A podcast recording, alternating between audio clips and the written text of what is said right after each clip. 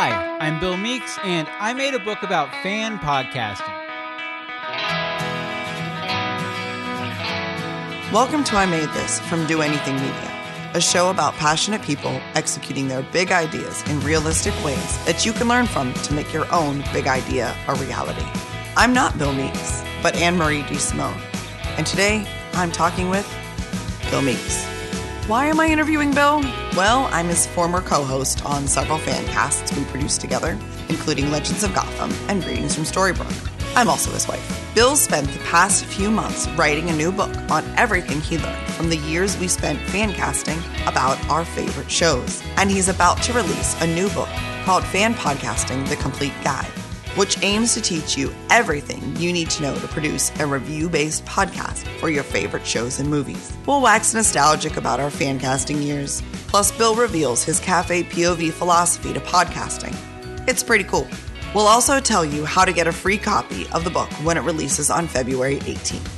Bill also wanted me to tell you that whenever possible, he's going to start recording video for these interviews. Thanks! So if you want the raw interview with plenty of silly faces, subscribe to Do Anything Media on YouTube by visiting youtube.doanything.media or like the I Made This page on Facebook. Okay, I. Well, we made this for you. Take a listen. How you doing there, Meeks? Good, good. It feels really weird to be on the the other side of the table, even though I generally don't record at a table. I'm generally recording over Skype, but you get the idea. I get, I totally understand, and it feels very weird to be interviewing you as well. Yeah. because I've been on this journey with you, but it's kind of fun to do all the talking. I think I think it's fair to, fair to say too that you can expose your secret identity here. You're also my wife, I am also your wife. Oh my goodness, everyone knows now. so I'm prepared for a lot of gotcha questions about things unrelated to what we're talking about. You're like, Gotcha! I have him here in a public forum. I can I can put him to the wall and get some get answers. all of the dirt, spill the tea, if you, if you will. So, where did you come up with the idea to do a book about podcasting, specifically fan podcasting? Well, as you know, I have had a storied history of fan podcasting that you joined me on. I have followed the journey. Yeah, I would say, what was it back in 2012? 2012. I think it was 2012. Wow. Yeah, so back in 2012, we were living. 2012, Atlanta. Yeah, we were. Had li- to be Atlanta. Yeah, we were living in Acworth, Georgia. I had an office out in an unheated, unair conditioned. Oh, that's right. You were in the garage. Ooh. Yeah, and uh, I, I went on this big trip, which you might have heard about on the show a couple weeks ago with Brian Brushwood to Mm-hmm. Jakarta, and he filled me up with all this motivation and energy and these goals. And one of those goals was to start a podcast about a TV show. I had been watching Once Upon a Time on Netflix, actually, at that point, I think, or maybe it wasn't quite on Netflix. I don't know if it because was- this was between the first and second season. No, I think you were watching the first season live. Yeah. and you kept harassing me to watch it. Uh-huh. And then the way you finally got me to watch it was being like, it's Ginnifer Goodwin from Big love. Big Love. And I was like, I love her. She's fabulous. And I just binged and caught up Mm-hmm. before the finale, I think. When we decided to do a podcast, it was natural to do Once Upon a Time because we were both really into it and we were talking about it with each other a lot All the anyway. time, anyway. Yeah. Uh, so we started the, the zero episode, which uh, you can find at universebox.com in the archives. But the zero episode was just a micro cassette recorder sat on the kitchen table in between Uh. us. And I was like, Hi, I'm Bill Meeks. Greetings from Storybrooke. Greetings from Storybrooke. I'm Bill Meeks. And I'm Anne Marie DeSimone. And this is our new Once Upon a Time podcast. Uh, we are both uh, fans of the show. I, I think that's fair to say. Completely. Completely. It was. It had to be terrible. I haven't. I can't bring myself to go back and listen. I'm one of those people who gets really, really awkward and embarrassed, even though there's like no one around. Like when you watch a TV show and there's like two 13 year olds who might kiss, they might not, and some. I can't handle it. I'm like. I can't, I, can't, watch. I can't watch awkward situations, Yeah. let alone something I lived and I don't want to live it again. Well, I'm sorry for introducing so many awkward situations into your life. I'm sure it's going to keep going for another 35 years. but so anyway, we did the really shitty uh, first episode. Oh, that's right. We can Yeah. curse on this episode. yeah, we can curse on this. We were cursed. We were cursed.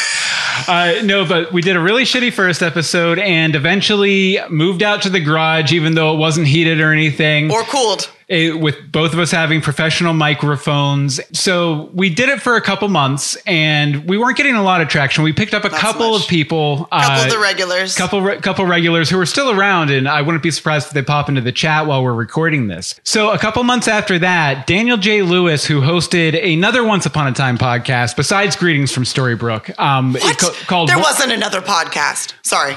There were several, um, and he invited us and a bunch of other podcasters on for uh, podcasters roundtable. Um, I think it was really sort of a ploy by him to get enough downloads to get stuff from ABC or get cast interviews Hey, or something from ABC. You do what you got to do. yeah, exactly, exactly. Well, welcome everybody to the first ever Once Upon a Time roundtable with other Once Upon a Time podcasters. Thank you so much for joining us. Here's my first question I want to ask you guys, and Bill, this will go to you first. Considering that we all have different Once Upon a Time podcasts and we all approach things from a slightly different perspective, what is it that you feel like makes you unique? Well, basically, I listen to one's podcast and then copy everything they say. No kissing up here. This is a round table.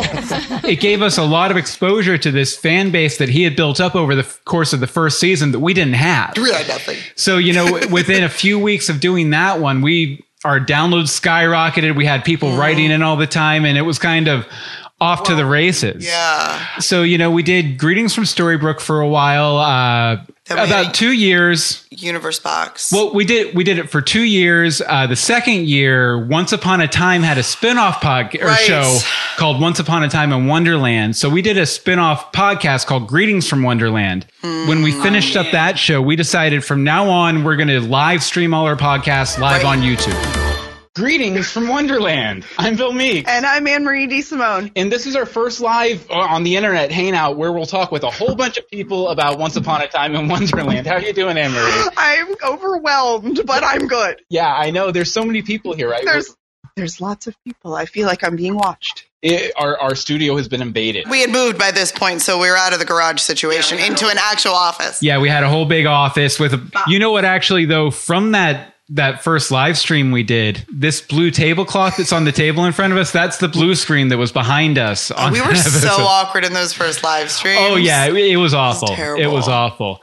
So we started doing that, and eventually, you know, practice, practice, practice. We got good. Ish. Then we decided, you know, why don't we go ahead and expand this? And Fox was starting up a new show set in the world of Batman called Gotham. And we decided, why don't we do a, a Gotham show? And we decided to do this literally right after they announced they had picked the pilot up to series. That was yeah. I don't think we knew anything, It was the January before it, it was to air in the fall. which is way sooner than I ever know anything's happening. So I don't. That was crazy to plan that far in advance for me. But it really helped us out. Oh yeah. because there were people excited about the show, but there wasn't a lot of official presence until like July or August.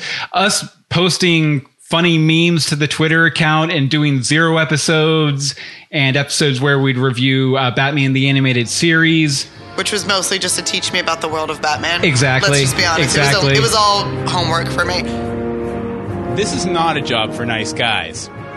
Where's my money? Welcome to Legends of Gotham, where we talk about Fox's new series Gotham, set in the world of Batman. I'm Bill Meeks. And I'm Anne Marie DeSimone. How are you doing, Anne Marie? I am completely entertained.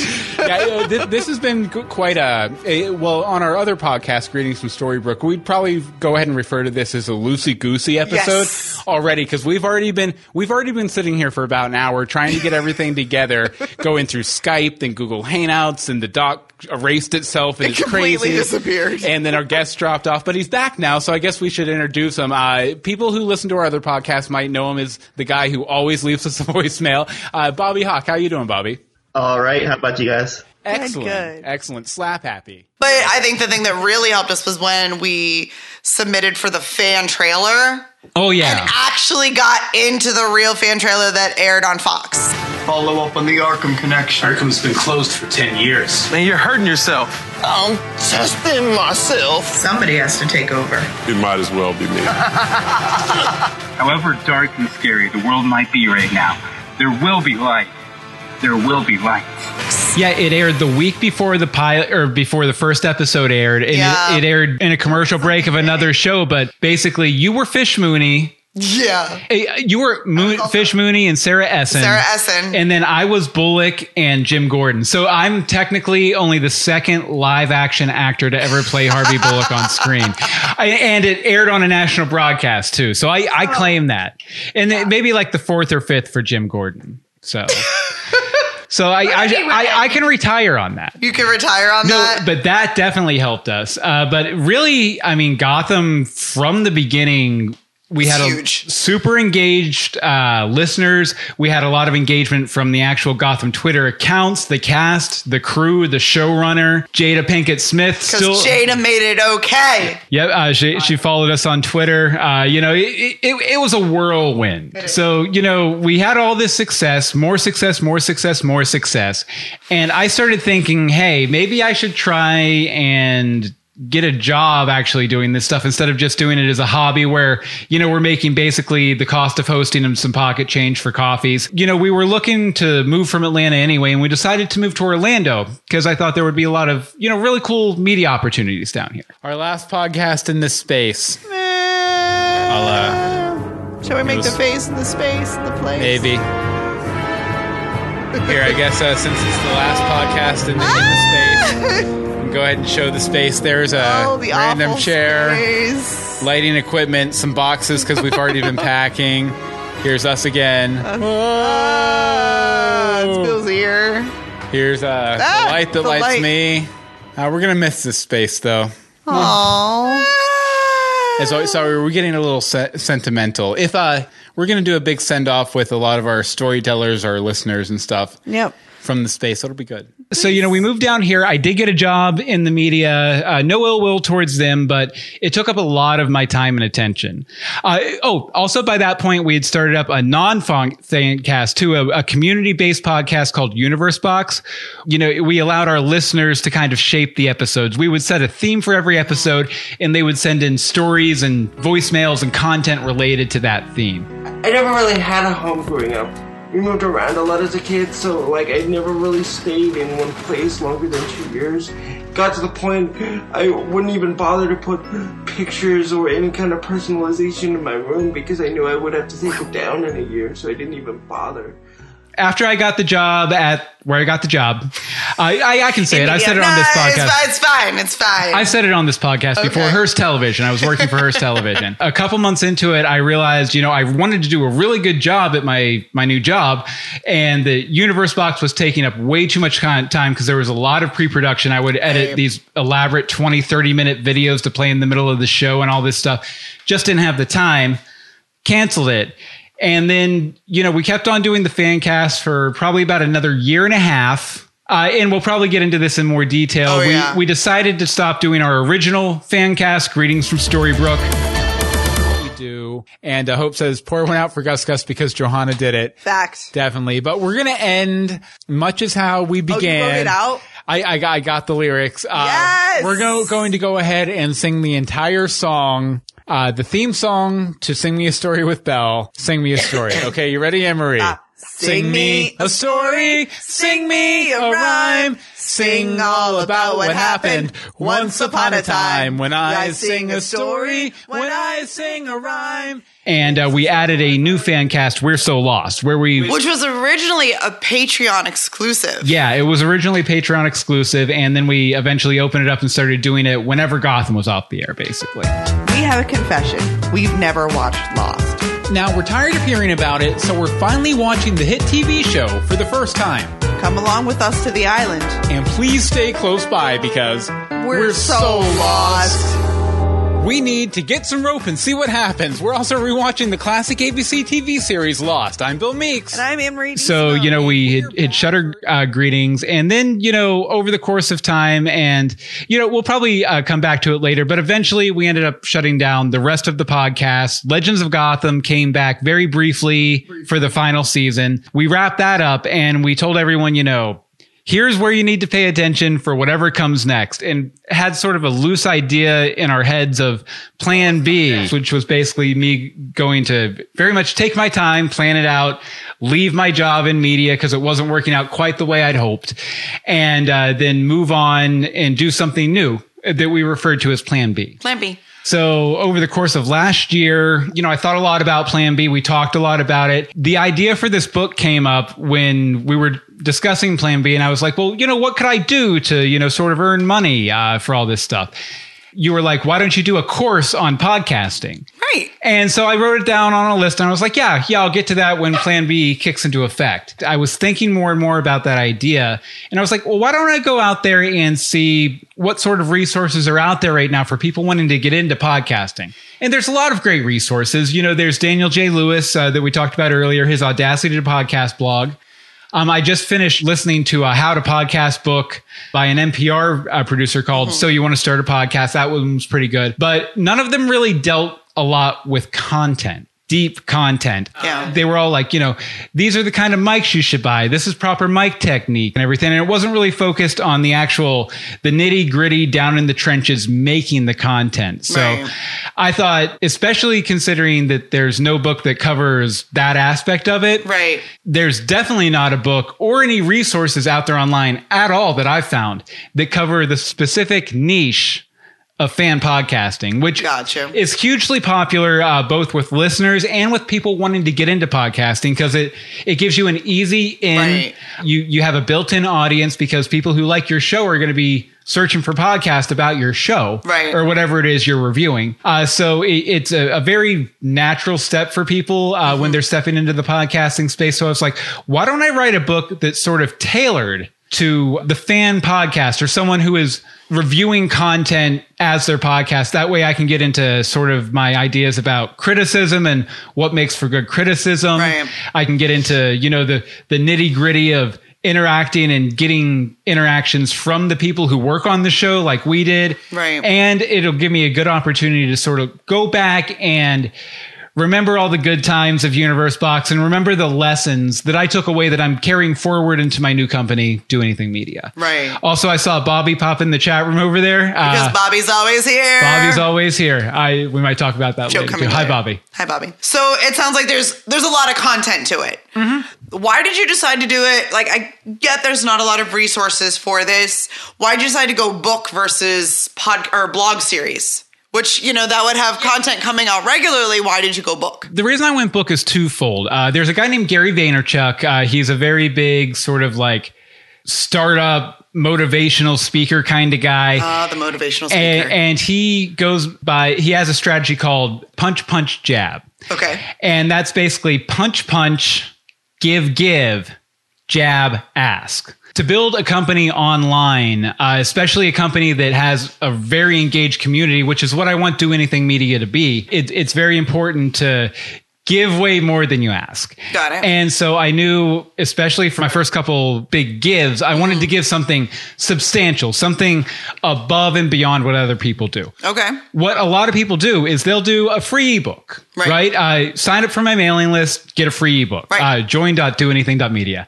So a lot of people do that, but it's like a little 15 minute or 15 page, Page. pamphlet Yeah, or that's not a book. like a 30 page long, long form blog post rendered out for Kindle. It's like the part before the recipe. Yeah. Yeah. Exactly. It's the book exactly. before the recipe. Yeah. Exactly. So I, I thought, you know, I'm wanting people to join this community and give a lot of themselves in this creative cl- collaboration. Right. So I really need to give a lot of myself Okay. up front. So I decided what I'm going to do is I'm going to write this book and then it's going to be the giveaway, but it's not going to be some chintzy 30 page pamphlet. Right. This is almost as long as my sh- shortest novel. Or it- it's a little bit it's a little bit longer than my shortest novel. Uh, I guess King Sparrow's a novella. It's a, it's about 225 pages all told. I'm still finishing up the formatting as we record this, but As we record, that's pretty impressive to Yeah. be to multitask like that. I, I'm a master of all trades. Um, jack of none. Jack of all trades, master of none. no, master of all trades, jack of none. Oh, well, that makes way Uh, more sense. you know, so so so I, I thought, especially because I want something from them, I really need to give as much as I possibly can. Plus, it felt really good as I'm moving on to the next stage of my career. Right. To look back on the best parts of the former stage of my career within the book. Just go to join.doanything.media and enter your email address, and we'll be sending out free copies of the book probably late this week. Uh, it's going to come. soon. Yeah, it's going to come out next week. But anyone on the mailing list is going to get it early. Um, So, would you say that this book contains your blood, sweat, and tears? oh, absolutely, absolutely. You bled onto the keyboard, wept into your coffee. Oh, yeah, absolutely. Hey, When the company launches on February 18th, there's a little documentary that's going to come out about the last hundred days of me putting this company together. Like freaking half of it is getting this book together. It was That's so true. it was a lift uh, from you know writing it initially to editing it, getting all the graphics for it, doing the formatting. I had about 12 beta readers. guilty.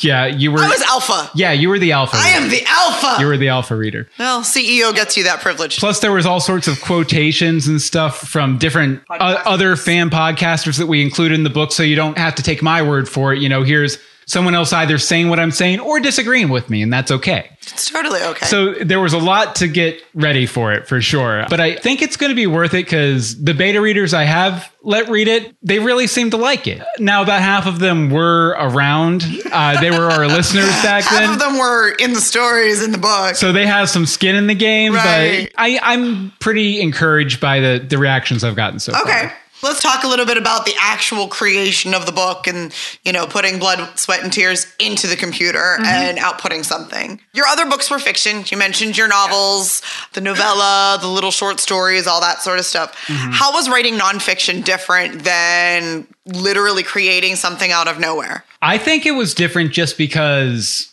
and better in a way for me just because there was no filter on me in terms of rules like what voice am I like is this Right. third person fourth person past present Oh, tense yeah. you know how should I do the quotes you know all those thoughts about the technical rules for a nonfiction book you really don't have to do that because it's really just your natural voice so as long as you know you're breaking up major ideas into paragraphs and stuff you're pretty okay and it can really flow Right. so I think that that was a lot easier, and I also think that I, I've been finding lately that I can evoke a lot more emotion out of people when I'm writing about things that are true to me Okay. versus you know fictional situations like you know one of those fictional books or the fakest or something like that. Ah, the fakest. yeah, my sketch comedy podcast, uh, sketch dramedy. Name drop. Name drop. Go go drop, name like, subscribe, react. Hit the bell. Uh, no, no, but uh, it, it definitely. I, I I feel like my creative voice is stronger when I'm talking about things that have actually happened to me, and I, I think it really shows in the book. Bobby Hawk, who we mentioned in the chat room a couple minutes ago,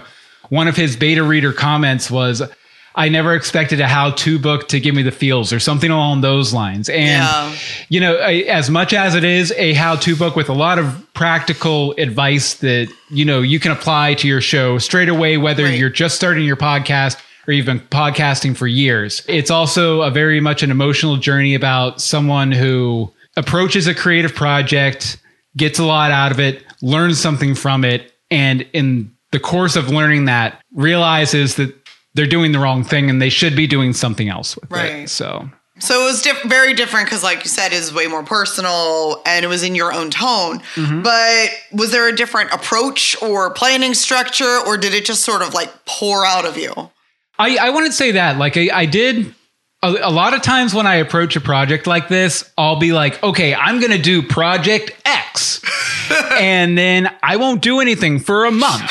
I'll I'm be, familiar with seeing this uh, Yeah. happen. but I'll be thinking about it. Like I'll go for a walk and it'll be like percolating in the back of my head, or I'll wake up in the morning and I'll have an idea about it and I'll email it to myself. So there was probably about a month, month and a half there where I was just, you know, kind of thinking about what I wanted to do. And then a few days after I left my job, and this was really one of the first things I did after leaving my job, was I sat down and wrote down what what kind of topics can I cover that no one else is covering. Right. Uh, so I went and I looked at like table of contents for other podcasting books to see what they were covering. Right. And I, I sort of broke out what I thought we were really good at Okay. as fan casters and where I saw a lack of information for people just getting into the game. Okay. So I, I basically went and I, I broke out that outline, tried to combine sections as I could. And from there, I really I, I use Scrivener for writing, and so I just threw each one in as a chapter in Scrivener, and then just started vibing it, man. You know, Vibing it? Yeah, vibing it, just like you know, hopping in there, uh, throwing some music on on my headphones, and started typing to see what would happen, and vibed it. Please stop saying vibed it. Okay, okay. I well, I'm.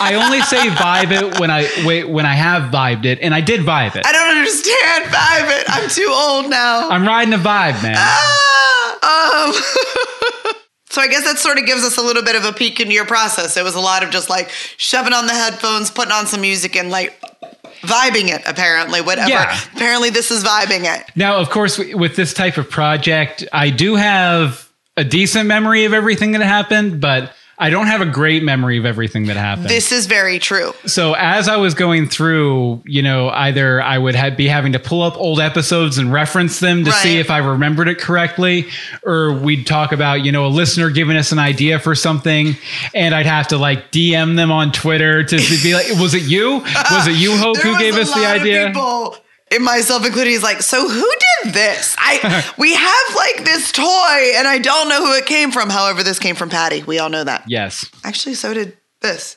Yeah, the There's a lot Mickey of, like- Mouse head and the Pinocchio. And the Pinocchio both came from Patty, but it was like there was so many things like inside jokes that he'd be like, "Who was it? Wait, what show was that even Yeah. from?" And trying to piece it all together. well, after doing what, like 300 podcasts or something, we like, did way more than 300. Yeah, it might have been closer to boxes. 500. Yeah, Yeah. You know, it all kind of blends together after a while. So, bringing it back. Oh, you know what? Before Not we, bringing it back. Yeah, let's bring it back to the back. Back to the back. Um, no, I, I did want to say though, a, a big part of my process too, though, was I felt it was important. I mean, I have a fair amount of credibility. We did Fancast for seven years. At our at our peak, where we're getting about forty thousand downloads a week between all of our podcasts. Right. So there's a certain amount of credibility there, but at the same time, I didn't want people to think like, "Who's this schmuck telling me how to do a podcast?" So I, I thought it was important to get other people's opinions in there, uh, just to sort of you know either support what I was saying and be like, "No, he's right," or to completely disagree with it. Because Right. one of the big points I make in the book is for doing this kind of stuff, there is no one right answer. There's the right answer for you that's going to allow you to get out there and make your show every week, Right. which is a big ask. And once you get into the book and you see all the steps that we would go through to prepare Right. for an episode, it's, It's it's, a lot of work if you want to do it well. Exactly. There's the key. If you want to do it well, you have to put in the time and the work. Mm-hmm. Did you have a hard time getting people to contribute those things, the like quotes and the information and all that? Because, you know, you're basically taking their expertise to grow your own. Mm-hmm. And what are they getting out of it other than being quoted in this Yeah, book yeah. that you're giving away for free? So for them, they're literally seeing no turnaround. so you didn't think about it that way, did you? Well, no, I mean, the, the thing is, you know, every time someone's quoted in the book, especially the first time, uh, you know, there's a link to the thing that they do. So if they're, Oh, that's true. if our friend Rebecca hosts Supergirl Radio, there's a link to Supergirl Radio in her first quotation, and in the back of the book, there's a link for everyone's stuff. I I thought of it as an equal exchange because yes, I'm using your voice to lend Mm-hmm. credibility to myself, but I'm also lending you credibility because you're in a book fan podcasting, the complete guide. it's complete. That you could never add anything It couldn't else. be complete without your input. Oh, I like that one. But you know, yeah, I sourced those quotes in a, a few different ways. One, I sent out a survey to just about every fancast or fancast group I could find out there Mm-hmm. to solicit answers, and then fan podcasters, not Fan- fan, casters. fan- well, we use them a bit I'm interchangeably in the book. I'm just clarifying. That was a sticking I- point I for y'all. Speaking of sticking point, I really hate that fan casting became about, oh, Ben Affleck could play Batman versus fit fan podcasting. Cause back when we started, it was fan casting was the podcasting thing. Right. Then it became about, you know, oh, I'd like to see Tom Cruise play Humpty Dumpty or something, you know. I'd like to see Tom Cruise play Humpty Actually, I would too. That I should be good. He's probably really good at falling. the way I got people to contribute quotes for me uh, it was threefold. Uh, one, I sent out that survey, which I've Right. already discussed. And then back in 2013, uh, and you were on this panel uh, at DragonCon, I was very quiet at this. I panel. hosted a How to Start Your Own Fancast uh, panel with a bunch of people like from Golden Spiral Media. Daryl Darnell was there. Ju- my friend Justin Robert Young, who Ah, the jury. my name is Bill Meeks, and welcome to the How to Start a Fan Cast about your favorite favorite TV show roundtable. The, a Firefly podcaster, a Buffy podcaster. I had a tape of that because we released it as an episode of Greetings from Storybrooke. Right. How was the quality on that? Not great. I Not was great. about to say that was a while ago. I basically went through and I listened to the entire thing twice at half speed Oh. and transcribed all the useful quotes. So I had a document of about 200 quotes from that wow. to work from, and then the survey results, and then as a last part of the editing process, I sent it out to beta readers, about half fancasters, half not. Right. And those beta readers, the fancaster side of it, put comments into the manuscript I sent them, basically quotes I could use. They said, you know, feel free to use them throughout the book. So that's where the last batch of quotes came from. And I, I think a lot of those were some of the best ones, honestly. Because, Yeah. well, I think probably because people were reading the material I was putting out there Right. and then they were responding to it. So it felt a bit more organic. Right. It's easier to react to something instead of just, hey, give me a quote. hey, give me a quote's kind of hard. Yeah. Fun fact that panel occurred on my 30th birthday. Yes, it did. Yes, My it did. birthday. Sorry. Random, random fun thoughts about me. It's my birthday. Party like it's my birthday. No. what was your biggest challenge when putting this all together? I wanted it to be good. And when I want something to be good, I become very obsessive with it. No. Yeah. Uh, the hardest thing was being like 1 a.m. Okay, I'm going to go to bed. And then an idea hits, or I see one damn typo. and I'm like, okay, I have to reread the entire thing again to make sure I fixed it. Right. Very obsessive. Like, even, you know, when I wasn't sitting at the computer, when I was out walking around, I have an app that reads back Word documents to you I, in a computer voice. So I would be listening to the book while I was out walking around, kind of thinking about it. Did I say this right? Did I say this too hard? Did I sound too judgy here?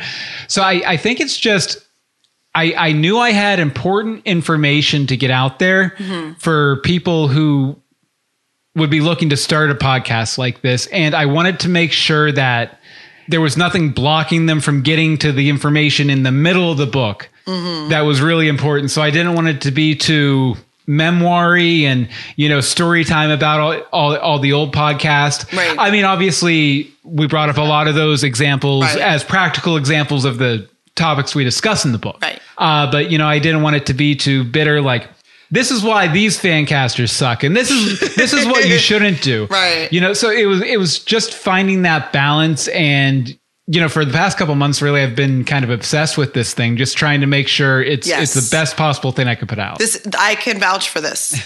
Obsessed. absolutely obsessed, obsessed, completely. But it's good. Like every ounce of the blood, sweat, and tears. Some of them have been. Some of the tears have been mine. Are you done reading that yet? No, I just taught for ten hours, and the kids yelled at me, and I had an evaluation. oh come on nothing that tawdry nothing that tawdry I don't know, man. except for the one time you were like frankly my dear i don't I give don't a damn give a damn." about your book and i cried Yeah, and then I probably apologized the next day. Uh, so, what was the most fun of all this so far? I know it's not released officially yet, which I feel like that's probably the most fun is getting reactions from somebody other than the beta readers and other than Yield Alpha. yeah But like that. Uh, what's been the most fun? I think the the most fun thing has just been revisiting the universe box years. You know, all, all the years we spent doing the fan casting, and just remembering how how rewarding it was at points. Uh, mainly because of our listeners. Uh, Our listeners were my favorite thing about it. The fact that they were there in the chat room every week, or sending Mm-hmm. us letters or voicemails, or we'd get like cool little chotskis like you see on the wall behind us, uh, on the desk in front of us The place. uh, you know, and, and really just the the friendships I made, and I just I, I I really enjoyed that.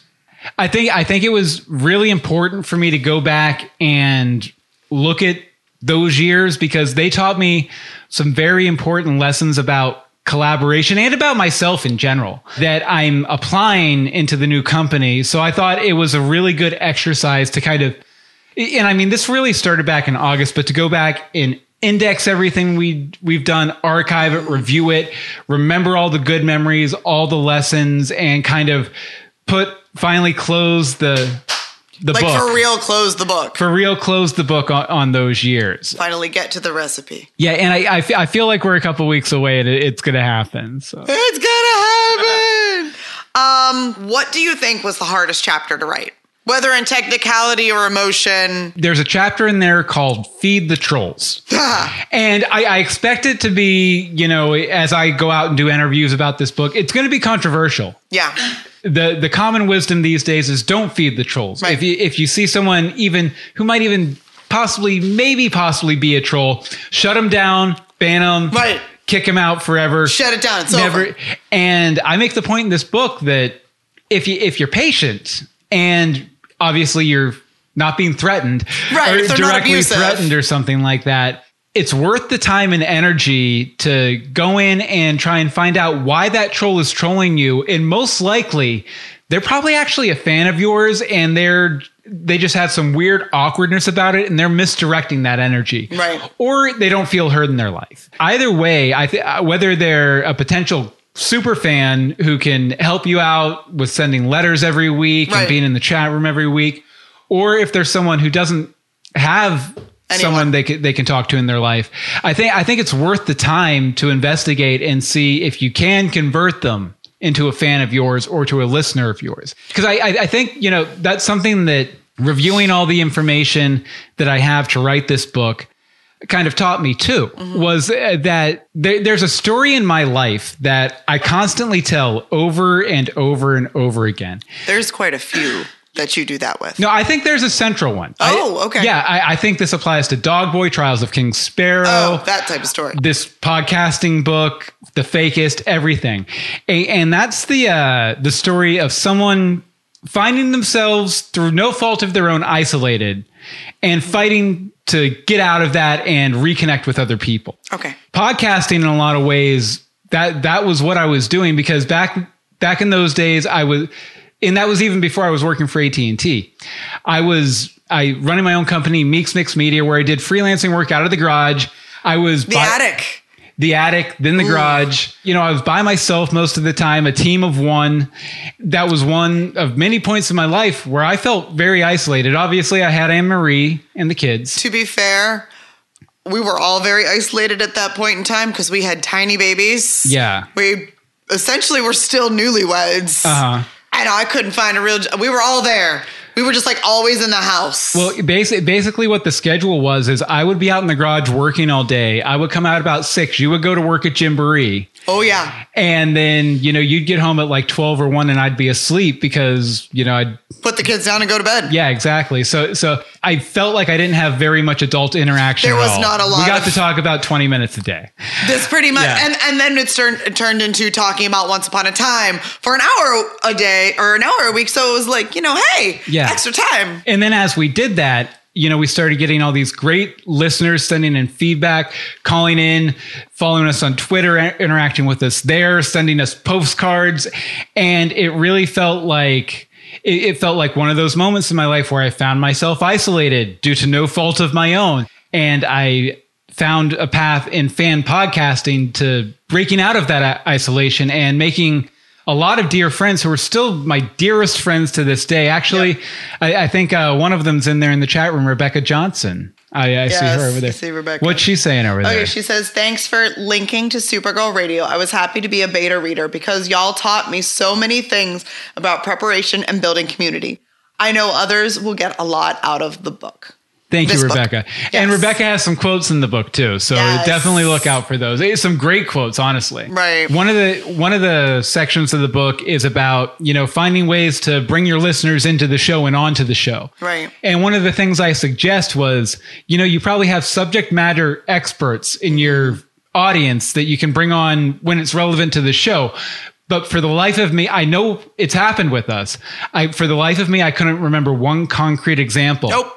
Lo and behold, uh, Rebecca, Rebecca. sent in a no. She sent in a quotation about it happening on her podcast, Fabulous. Supergirl Radio. So I was able to provide that concrete example there. Which is Nice. cool. So, what one chapter was easier than you thought, and which one chapter was way harder than you thought it was going to be? I feel like I need to look at my list of chapters. Seriously, you've been here. obsessed with. You shouldn't need to look at this. Do you have a magnifying glass so okay, you can so read you it? said what was easiest and what was hardest? What was okay? What one was easy that you thought was going to be like, Mhm. you know, pulling teeth, Yeah. and what did you think was going to be super hard that just seemed to jump out at you?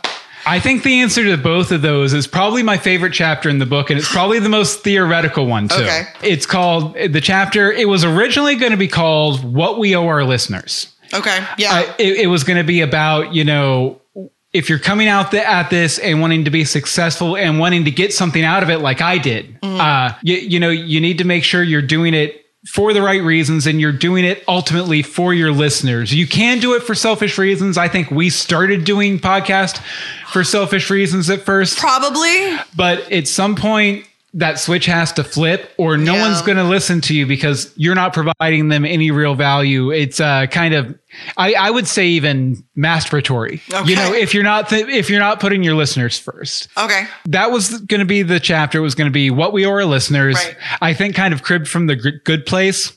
And then I Oh, was okay. like, you know what? This feels like the section in a self help book where they generally try, try to attach it to something you can remember really easily, like Right. an acronym. The acronym I went with is CAFE POV.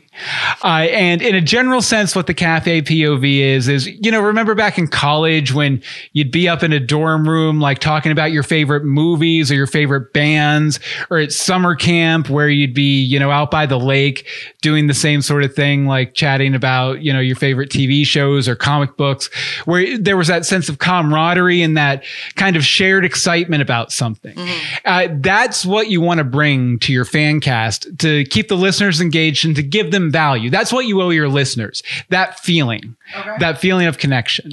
Uh, so the Cafe POV, and I, I'll just run through these real Oh, quick. okay. Just, just, just do that. It- it's an acronym and uh, it stands for consistency. You want to make sure your show comes out on time every time.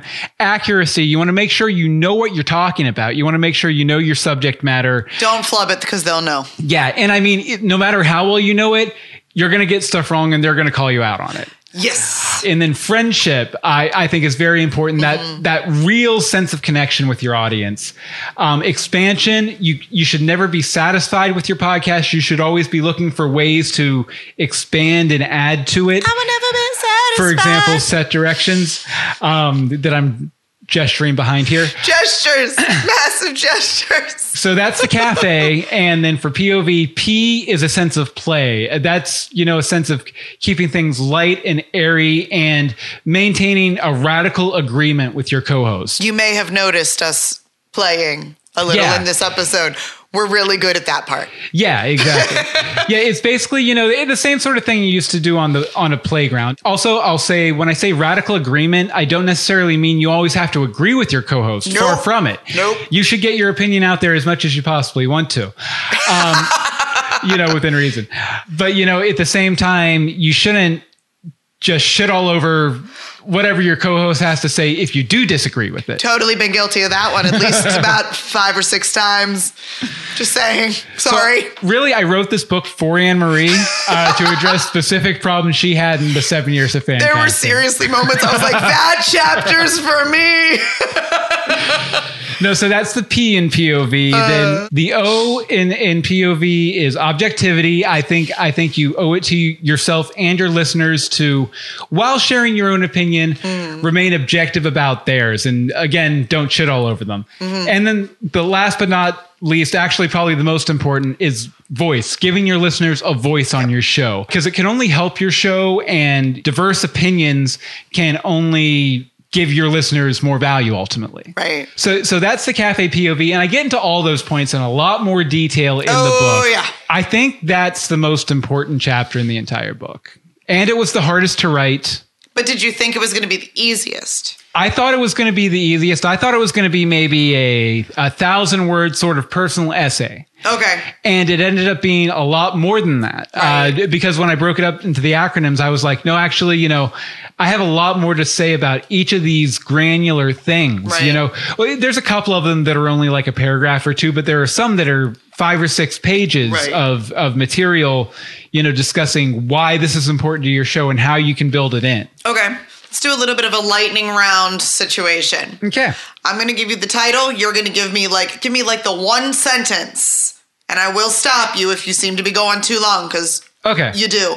Uh, that's how this book became so big. But on what people can expect out of that specific chapter. Gotcha. Just a quick little something. Ready? Uh huh. The three rules of criticism. This is Ghost's Three Rules of Criticism. I went over it several times on Oliver Old Fancast, but I thought it was important to address here. It's about uh, objectivity. The cafe POV. Just See discussed three it. minutes ago. Uh, building a show. Building a show. This is about determining what the format of your show is going to be, and it provides a lot of little Lego puzzle pieces that you can fit together to put together the structure of your show. Keeping the ball in the air. This is about interacting with a co-host or a guest on your show and why it's so important to maintain a connection with them and not smell your own farts the entire show and lose track Okay, okay, okay. Giving your listeners a voice. Once you got to parts, we had to go. Giving your listeners a voice is about finding ways beyond just general feedback week to week Okay. that you can involve your listeners in your show and why you want that and why it's so damn important. Feeding the trolls. Feeding the Trolls. This is about identifying people within your community who could be your biggest fans if you'd only give them a chance. Engaging the cast and crew. Engaging the cast and crew. This is probably the biggest section of the book. It is every secret I know to getting the attention of Hollywood types to come on your show and support your show and endorse your show. Conducting a successful interview. This is a subsection of engaging the cast and crew, but it's in general for anybody you bring on your show. This is a really good approach to planning your interview so your guest will be happy with it, you'll be happy with it, all that. Publishing your podcast. This is everything but you know what podcast host you should, you should use in the RSS feed spec about how to publish your podcast. This is how to set up show notes for good SEO. This is about how to promote your podcast on social media, all that stuff. When you fall out of love with the show. This is about what happens when you you lose passion for your subject matter and when is a good time to decide it's time to cut and run and call it a day. Passing the torch. When you do decide to cut and run, call it a day, I do highly suggest that you find someone within your community to take over your show. And in this chapter, you'll find out why. Now go do it. Now go do it. Now that you're done reading the book, go make your damn podcast, man. And show notes. show notes, uh, and you know, this is a podcasting term. I just used it a second ago. Show notes. This is the blog post that's attached to your podcast with links and other important information for your listeners. I decided to go ahead since this is coming out as both a print book and a, an ebook. The ebook you can click on the links for anything I reference in there. Like we have links to all sorts of resources, our old show docs, uh, templates, things like that. You can't put a clickable link in a print book. That does not work. So I I've decided tried. to break out every link we had in every chapter into the show notes section in the back. So, you know, at the end of the book or or you know, while you're going through the book, you're like, "Oh, I wonder if they have a show doc." You can go back to the show notes, and if we have a show doc, there's a real easy to type in link that you can enter to get to whatever we were talking about. Nice. So that's what you can expect from the book. Yeah. Now, if you could go back to the drawing board and start over from scratch, you're sitting down, it's a blinking Scrivener. Uh-huh. Would you do anything different? Yeah, I think I would. I think if I had to go back again, I would assume that I would be having to start again from this point in time. Okay. Back when I started it, there was a bit of a time crunch on it because I knew I wanted to get the company launched sometime in February, so I had to have the book done. Right. So, where in the research phase for any other book, I might have taken two or three months to, you know, Right. send out more surveys and maybe do a couple of interviews specifically geared towards mm-hmm. fan podcasting with people to help add and inform the book. I, I really didn't have time for that. So I think if I had to do it over again, there would be more of that. I also think because I, I intentionally didn't do this because I didn't want to be unconsciously influenced. I didn't read or listen to any books on podcasting at all ever before I finished writing mine. That makes sense. But uh, now, as I've been going back and re-listening to them, I, I, I've been finding it specifically the one. Uh, so you want to start a podcast uh, done by the NPR producer. She comes from such a privileged position. She's a professional radio producer. She's not someone in their garage who really likes micronauts or whatever.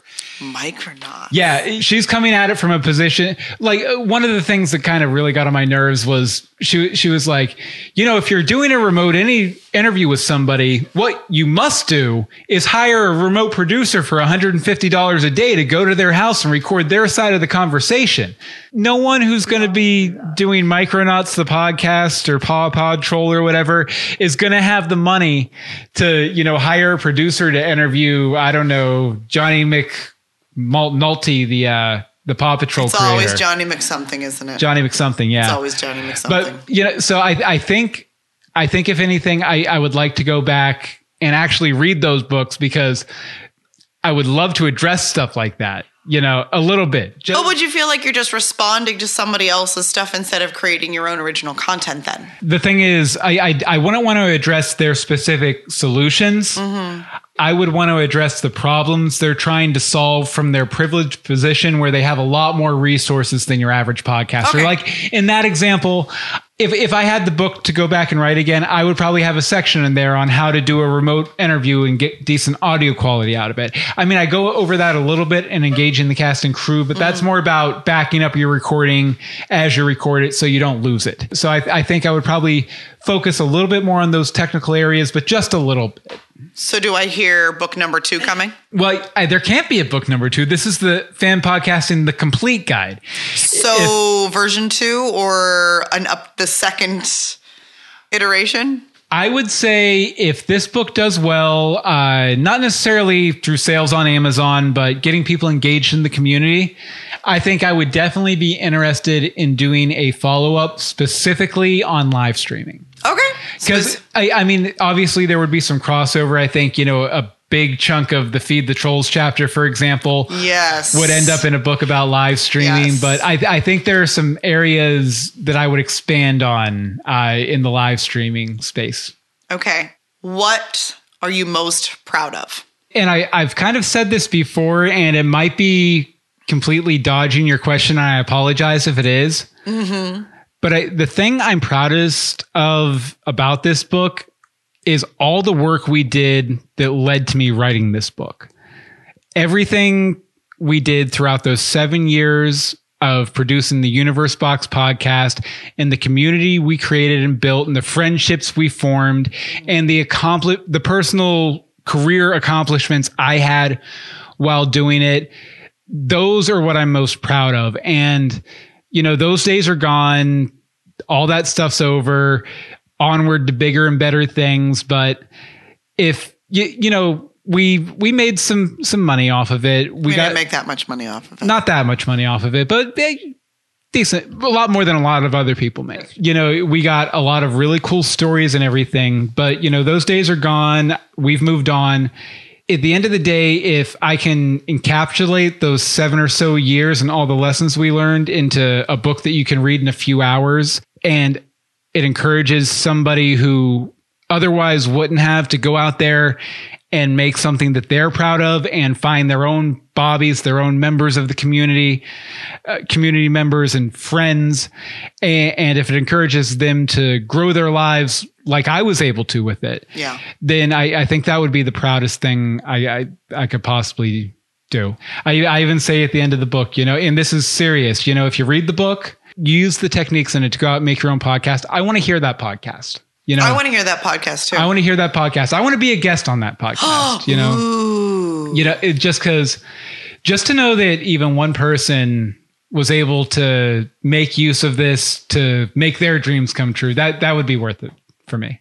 Well, now you have me almost tearing up. So, all right, my last question. Okay.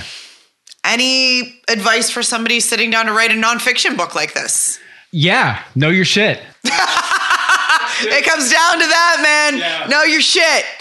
Yeah, well, I mean, I I think anybody out there, if they're even thinking about writing a book like this, sit down and take an honest assessment of yourself. Make sure you have it in you to write it. Make sure you're ready to write it. Maybe you're a year away from being ready to write it. Maybe you're five years away. I, she started, bug, Anne Marie started bugging me to write this what eventually became this book. She, originally, it was going to be a course and this, that, and the other YouTube series Four years ago? five years Four or five years ago. Four or five years ago. And I didn't feel ready then. And I'm glad I waited because I don't think in the middle of all that, if I had tried to write this, it would have been a decent how to guide. It wouldn't have mm-hmm. been an emotional story I, and an important story to tell. You know, it would have been a collection of blog posts, you know, Instead put, of a book. put into a book. This feels more like a book, and I'm glad I waited until I was ready. So that would be my number one piece of advice. Don't start until you know you're ready, and you'll know you're ready. Yeah. Don't don't lie to yourself. You know, it And don't put it off Yeah. when you should be doing it. And I'd also say, and and this is so, a, a point we make in the book too about podcasting. Structure is very important. Uh, you know, the the the first day I spent writing this was all about figuring out the structure, the structure of the chapters, and then the structure within the chapters. And if I hadn't focused on that first, this book would have gone all over the place. It does sometimes a little There's bit moments. I mean, can you not tell that's sort of what we do? it, ha- it has a very clear narrative and instructional arc now because I took that time in the first couple days before I started the real writing to make sure the the bones were good. So, Bill, where can people get this book? Well, it's going to be coming out uh, on or about February 18th. Uh, you can get it a little earlier if you want to. Uh, there's a- at uh, join.doanything.media. There's a form there. If you pop in your email address, uh, when the book comes out a couple days early uh, for our community members, you'll get a copy of it, and you'll also get a chance to join our Do Anything community. Basically, what Do Anything Media, it's sort of a community theater of the internet Oh, where we are collaborating on cool creative projects and I'm also executive producing people's dreams. You know, someone might want to make a cartoon but they don't have the technical skills. I do or I know people who do. And I'm I'm there to connect people. Um, we're also going to be doing things called Do Anything Jams, uh, where which are big group run collaborative projects uh, that are very exciting. And that cafe POV, that feeling of connection, of community, that is what Do Anything Media is about. And if you're any kind of creative at all, even if you just like doodling weird ducks in the margins of your bills, I'll take doodles of ducks. I highly encourage you to join this community, not just for the free book, but for everything we're about to do here in the next couple months. I'm really excited for these jams, especially the first one. Mm-hmm. It's going to be a lot of fun. And I really hope that a lot of the listeners for this podcast, this live stream, I expect Mm-hmm. All our old many listeners. of you to be participating. I'm totally already signed up. He has to actually put me into the doc, but totally already signed up to participate. I'm actually hoping that it's going to inspire me to do my own personal creative project that I've been putting off Mm-hmm. for a while. I might know someone who can help you executive produce that dream. You know, I've tried to make somebody help me executive produce that dream, and they were a little caught up writing a book. So Yeah, I have been a little. little you've been a little busy. It's okay. The jam is going to give me the kickstart that I need. All right. Well, yeah, I guess, I guess so that about, about does it. it. Yeah. That about does it for this episode of Nope, Nope, Wrong Show, Wrong Show. Until next time. Greetings, from, Strari Batman Brack. Gotham Universe Box. Universe Box. Remember to think outside. Thanks for listening to the show. If you have your own big idea you've made a reality, we want to hear about it. Let us know by emailing I made this at doanything.media. We'd love to share your project, or maybe even talk to you about it. You can follow the show at I Made This Show, all one word, on Twitter, Facebook, and Instagram. Again, that's at I Made This Show. Subscribe on Apple Podcasts, Spotify, Stitcher, or on our website, imadethis.doanything.media. Again, that's imadethis.doanything.media. And if you do subscribe, make sure you leave a review so we can shout you out on the show. I'm Bill Meeks. Thanks for listening.